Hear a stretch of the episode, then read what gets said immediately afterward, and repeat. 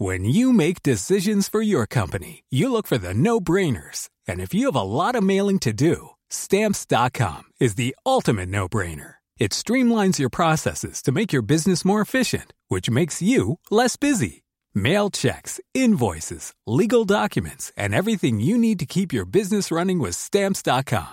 Seamlessly connect with every major marketplace and shopping cart. Schedule package pickups and see your cheapest and fastest shipping options from different carriers. With rates up to 89% off USPS and UPS rates. And with the Stamps.com mobile app, you can take care of mailing and shipping wherever you are. Make the same no-brainer decision as over 1 million other businesses with Stamps.com. Sign up with Code PROGRAM for a four-week trial, plus free postage and a free digital scale. No long-term commitments or contracts. That's Stamps.com. Code Program.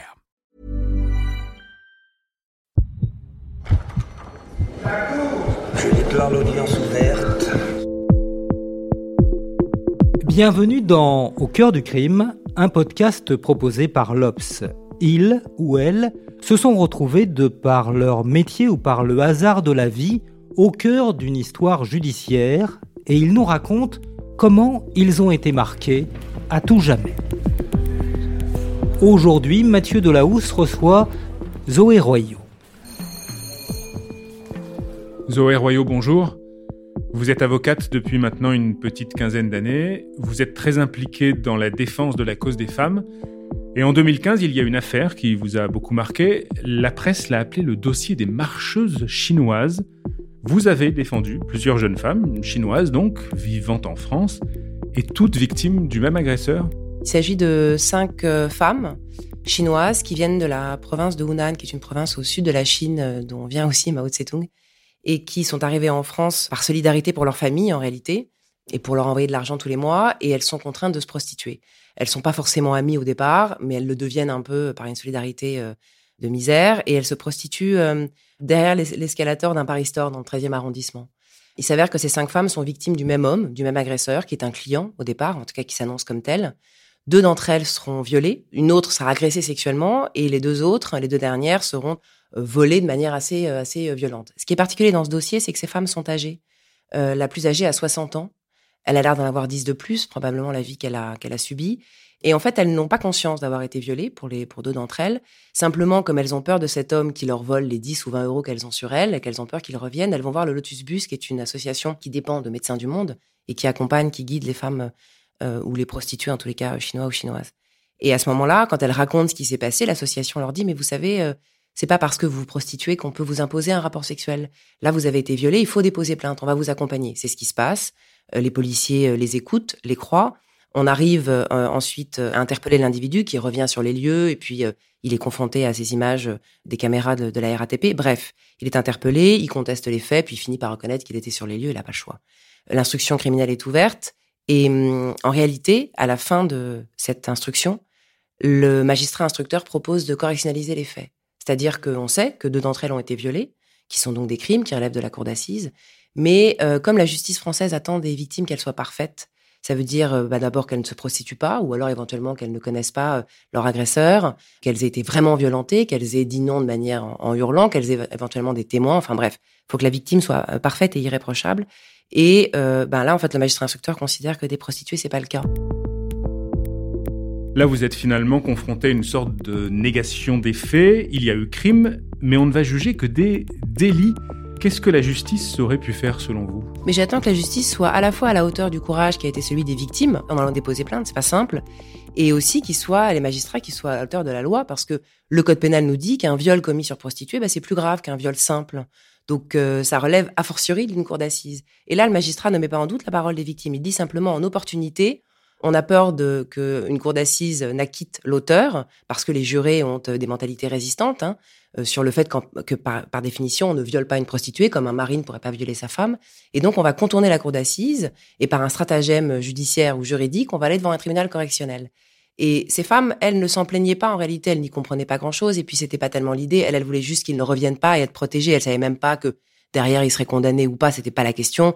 Euh, elles ne savaient même pas qu'elles pouvaient demander des dommages et intérêts. Ça, ça, je leur ai expliqué. Mais ce que j'ai trouvé terrifiant, c'est qu'à l'audience devant le tribunal correctionnel, la présidente de la juridiction leur a dit, vous savez, mesdames, attention, vous devez vous protéger vous-même. C'est un viol que vous avez subi. Et c'est pas parce que vous êtes une prostituée que vous pouvez être violée vous ne pouvez pas être violée. Et je me suis dit à ce moment-là, c'est quand même, c'est incroyable cette ironie. C'est-à-dire qu'en fait, on est en train de parler d'une agression sexuelle, on a une audience qui va durer une heure, elles auront des dommages et intérêts qui ne dépasseront pas les 5 ou 6 000 euros, ce qui n'est pas le cas devant une cour d'assises où le viol en moyenne, un viol simple, c'est un tarif de 26 000 euros.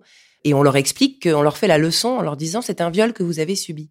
Et je me suis dit que vraiment, euh, l'institution judiciaire n'était pas à la hauteur de ces femmes, pas à la hauteur de ce qu'on peut attendre quand on est citoyen ou citoyenne d'une société, et pas non plus à la hauteur de ce qu'avait prévu le législateur. Donc il y a vraiment une résistance des, des, mentalités, c'est de la morale qu'on met là-dedans. Au lieu d'éduquer les jurés, c'est-à-dire euh, vous et moi, hein, les citoyens lambda, pour leur dire, bah, en fait, si une prostituée peut être violée, une femme peut être violée par son concubin, on a le droit de dire non, euh, même si on connaît l'auteur, même si par ailleurs on peut l'avoir aimé et lui avoir dit oui il y a 20 ans, bah, en fait, on on n'est pas à la hauteur de, ces femmes. Et je, trouve ça, euh, voilà, je pense qu'il y a un vrai problème aujourd'hui ici, pas tellement par rapport à la loi, mais de l'institution judiciaire, de la faiblesse des hommes et des femmes qui jugent. Ces cinq femmes, comment ont-elles réagi? Est-ce qu'elles ont eu le sentiment d'être des, sous-victimes, d'avoir été maltraitées par la justice française? Ben, Je pense que ce qui est le plus terrible, c'est qu'elles euh, elles ont tellement l'impression, depuis qu'elles sont arrivées en France, et les raisons pour lesquelles elles arrivent, que leurs droits ne sont pas réellement respectés, et qu'elles ne comptent pas dans la société, qu'en réalité, elles étaient assez contentes qu'on leur accorde une heure d'audience, une heure d'audition à chacune devant le juge d'instruction, euh, la somme de 6 000 euros que j'ai réussi à, pour certaines, à tripler devant le fonds d'indemnisation. Mais elles étaient déjà contentes de ça, en fait. Comme quoi, parfois, quand on a euh, euh, assez peu d'estime de soi ou qu'on a l'impression qu'on ne mérite pas d'avoir l'attention de la justice, ben, même si l'attention est un peu minable ou un peu médiocre, elle est déjà, enfin, c'est déjà bien. Donc, c'est ça qui était, je trouve, le plus triste, c'est qu'elles étaient quand même contentes du temps qui leur avait été accordé. Cet individu a été condamné à 7 ans, mais ça, c'était pas l'idée pour elles. Elles n'étaient pas animées par la vengeance ou par la colère. Elles voulaient juste qu'il ne revienne plus. Et alors, l'agresseur, ce violeur qui a été condamné à 7 ans de prison, pour ce que vous avez pu en savoir, comment a-t-il vécu son procès? Ce qui est terrible aussi pour lui, alors la peine évidemment encourue est moins importante devant le tribunal que devant la cour d'assises, mais ce qui est terrible pour lui, c'est qu'un tribunal, c'est aussi euh, une justice un peu au rabais par rapport à la cour d'assises. Donc on passe moins de temps sur euh, lui, comprendre comment on en arrive là, comprendre comment on arrive à violer euh, deux femmes et en agresser cinq, quel est le chemin jusqu'au box? Et ce temps-là est beaucoup moins important pour lui aussi. Donc on a vaguement relu son expertise psychiatrique et il a pu s'exprimer comme il le pouvait, mais c'est pas simple de prendre la parole devant un tribunal hein, ou devant une cour d'assises. Donc euh, lui aussi, son procès quelque part lui a été volé. Le temps qu'il avait pour s'expliquer et peut-être même pour comprendre ce qu'il avait fait, pour comprendre avec les, les experts psychiatres et psychologues qui viennent devant la cour d'assises, qui expliquent ce qu'ils ont pu constater à l'issue de l'examen qu'ils ont fait de, de l'auteur et celui-ci qui peut prendre la parole derrière.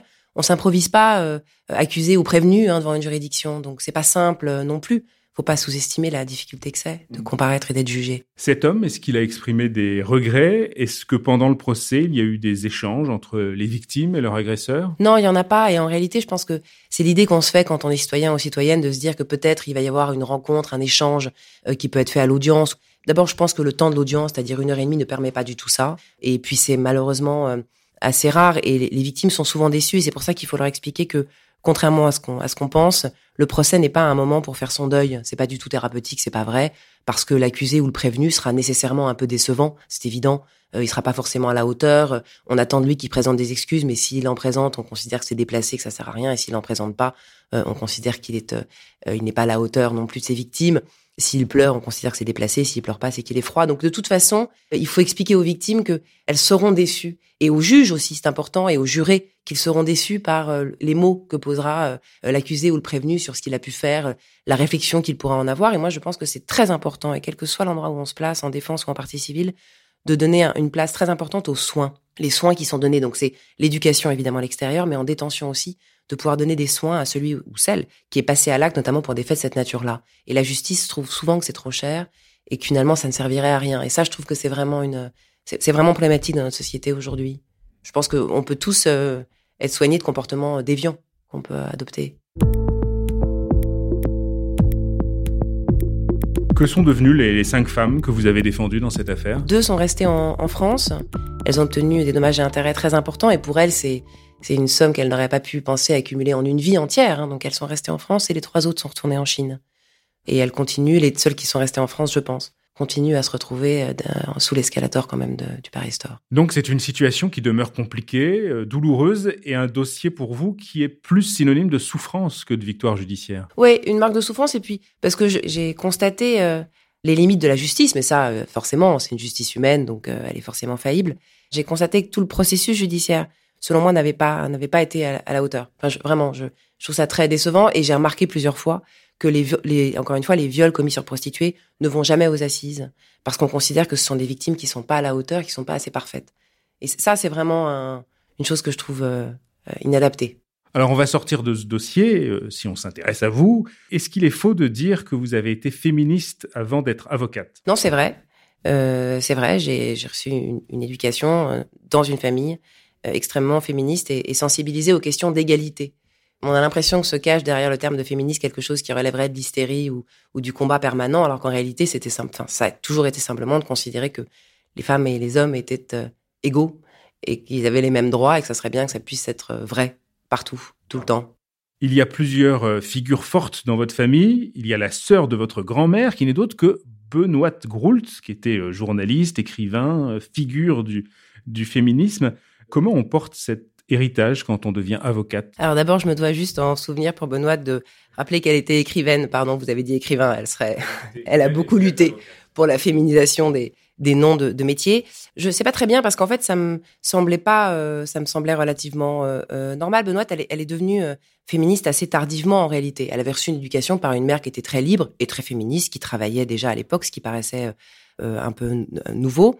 Mais surtout, elle est devenue féministe parce que son son second, enfin son deuxième euh, euh, ne voulait pas qu'elle travaille et elle s'est rendue compte tout d'un coup que c'était pas juste. Donc les questions qui ne l'intéressaient pas, donc son second mari euh, était Georges de Caunes, donc était un grand reporter et qui considérait qu'elle pouvait rester à la maison s'occuper de ses filles. Et tout d'un coup, elle s'est dit mais en fait c'est pas normal. J'ai les mêmes capacités que lui, les mêmes envies, peut-être même d'autres plus grandes. Pourquoi est-ce que je devrais rester à la maison?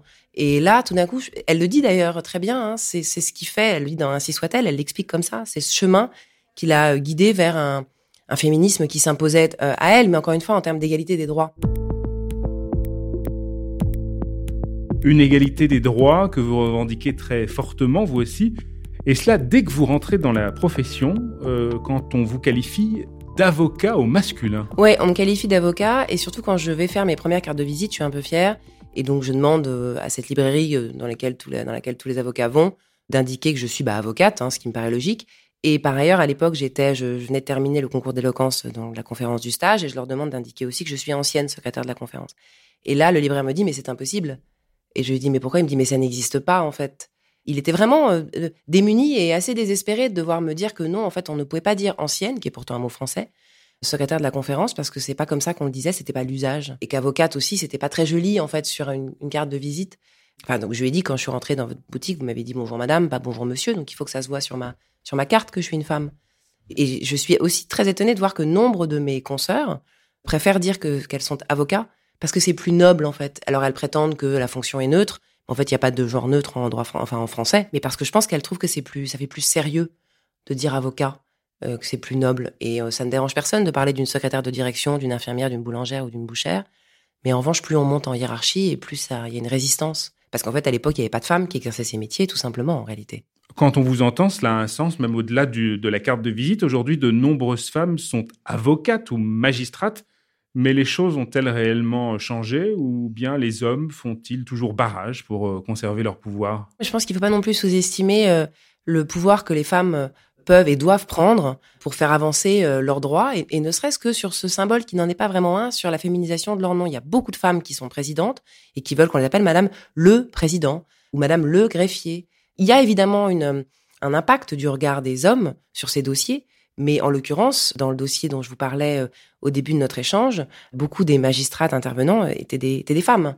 Enfin, je pense qu'en fait, le féminisme n'est pas euh, n'est pas propre aux femmes et qu'un homme peut tout à fait être féministe parce qu'après tout, il peut être pour l'égalité des droits et que c'est important que ça soit partagé par tous. Je pense que c'est plutôt la morale et, les mentalités qui sont résistantes et qui du coup interviennent, s'introduisent par effraction dans les dossiers et donne un regard euh, sur vous avez là où vous avez raison, c'est quand je vous dis que les femmes, enfin les victimes doivent être parfaites, elles sont souvent des femmes. Donc on attend des femmes d'une manière générale, hein, on, on, rêverait de l'immaculée conception, on attend des femmes qu'elles soient absolument parfaites, elles ne s'enivrent pas volontairement, elles ne sont jamais saoules. Et vous le savez, une femme qui aurait plusieurs rencontres sexuelles serait forcément une nymphomane ou une fille facile, comme on disait à l'époque, alors qu'un homme qui a un tableau de chasse est un séducteur, un tombeur. Et ça, ça reste encore dans les mentalités. Alors je veux pas être non plus caricatural, les choses avancent beaucoup et les nouvelles générations. J'ai fait une intervention à l'école d'avocats sur le thème de savoir si on devait dire avocat ou avocate. Et au début du cours, les étudiants m'ont dit on voit pas l'intérêt parce que bah pour nous avocat c'est les garçons et avocate c'est les filles. Donc en fait, j'avais une heure devant moi avec rien à leur dire parce qu'ils ils étaient déjà persuadés de ça. Donc les, les, générations avancent. Est-ce que cela marche? Est-ce que euh, ces trois ou quatre dernières années, la parole s'est effectivement libérée? Je pense qu'on a, on a progressé. Alors, il y a ces formules un peu consacrées où on dit la parole se libère, la honte change de camp.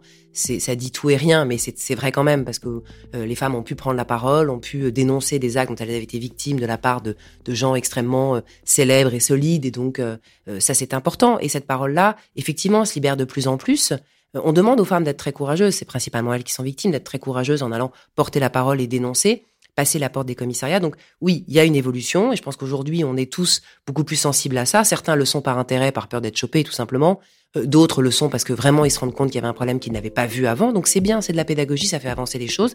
Mais il faut maintenant, et là c'est moi en tant qu'avocate qui le dit, il faut maintenant que l'institution judiciaire, policière, enfin tout ce qui peut euh, entourer cette parole, soit capable de la recevoir dignement et d'y répondre. Et d'y répondre, ça veut dire d'aller jusqu'à l'audience. Ça veut pas dire de condamner extrêmement sévèrement et de faire un exemple des peines qui seront prononcées, pas du tout. Ça veut simplement dire d'apporter une réponse qui soit pédagogique, qui soit adaptée aux faits qui ont été commis, subis et dénoncés.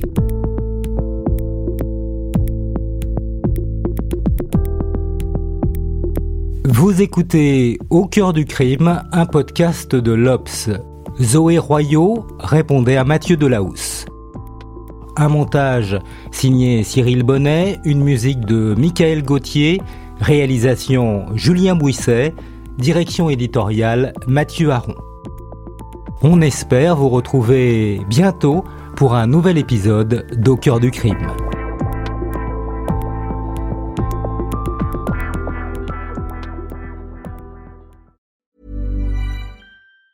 Planning for your next trip? Elevate your travel style with Quince. Quince has all the jet setting essentials you'll want for your next getaway, like European linen, premium luggage options, buttery soft Italian leather bags, and so much more. And it's all priced at 50 to 80% less than similar brands. Plus, Quince only works with factories that use safe and ethical manufacturing practices. Pack your bags with high-quality essentials you'll be wearing for vacations to come with Quince. Go to quince.com slash trip for free shipping and 365-day returns.